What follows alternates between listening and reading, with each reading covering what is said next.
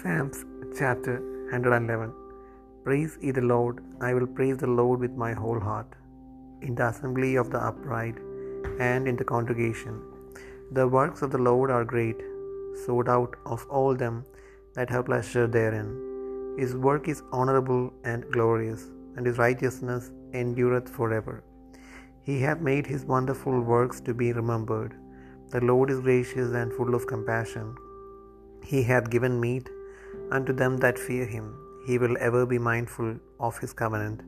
He hath shewed his people the power of his works, that he may give them the heritage of the heathen.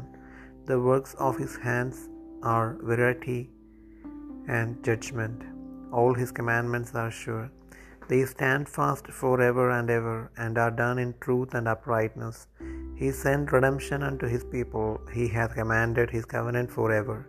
Holy and reverent is his name. The fear of the Lord is the beginning of wisdom. A good understanding have all they that do his commandments. His praise endureth forever.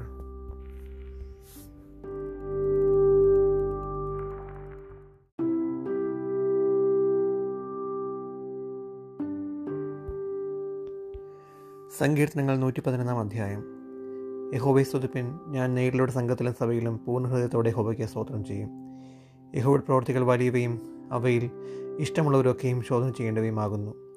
അവന്റെ പ്രവൃത്തി മഹത്വവും തേജസ്സുമുള്ളത്. അവന്റെ നീതി എന്നേക്കും നിലനിൽക്കുന്നു.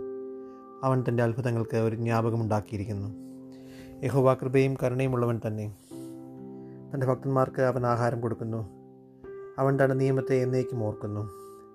ജാതികളുടെ അവകാശം അവൻ സ്വജനത്തിന് കൊടുത്തതിൽ തന്റെ പ്രവർത്തികളുടെ ശക്തി അവർക്ക് പ്രസിദ്ധമാക്കിയിരിക്കുന്നു. അവന്റെ കൈകളുടെ പ്രവർത്തികൾ സത്യവും ന്യായവുമാകുന്നു. അവന്റെ പ്രമാണങ്ങളെല്ലാം വിശ്വാസ്യം തന്നെ. അവ എന്നേക്കും സ്ഥിരമായിരിക്കുന്നു. അവ വിശ്വസ്തയോടും നേരോടും കൂടെ അനുഷ്ഠിക്കപ്പെടുന്നു.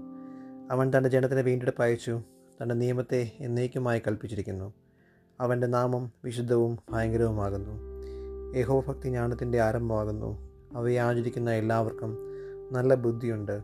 അവന്റെ സ്തുതി എന്നേക്കും നിലനിൽക്കുന്നു.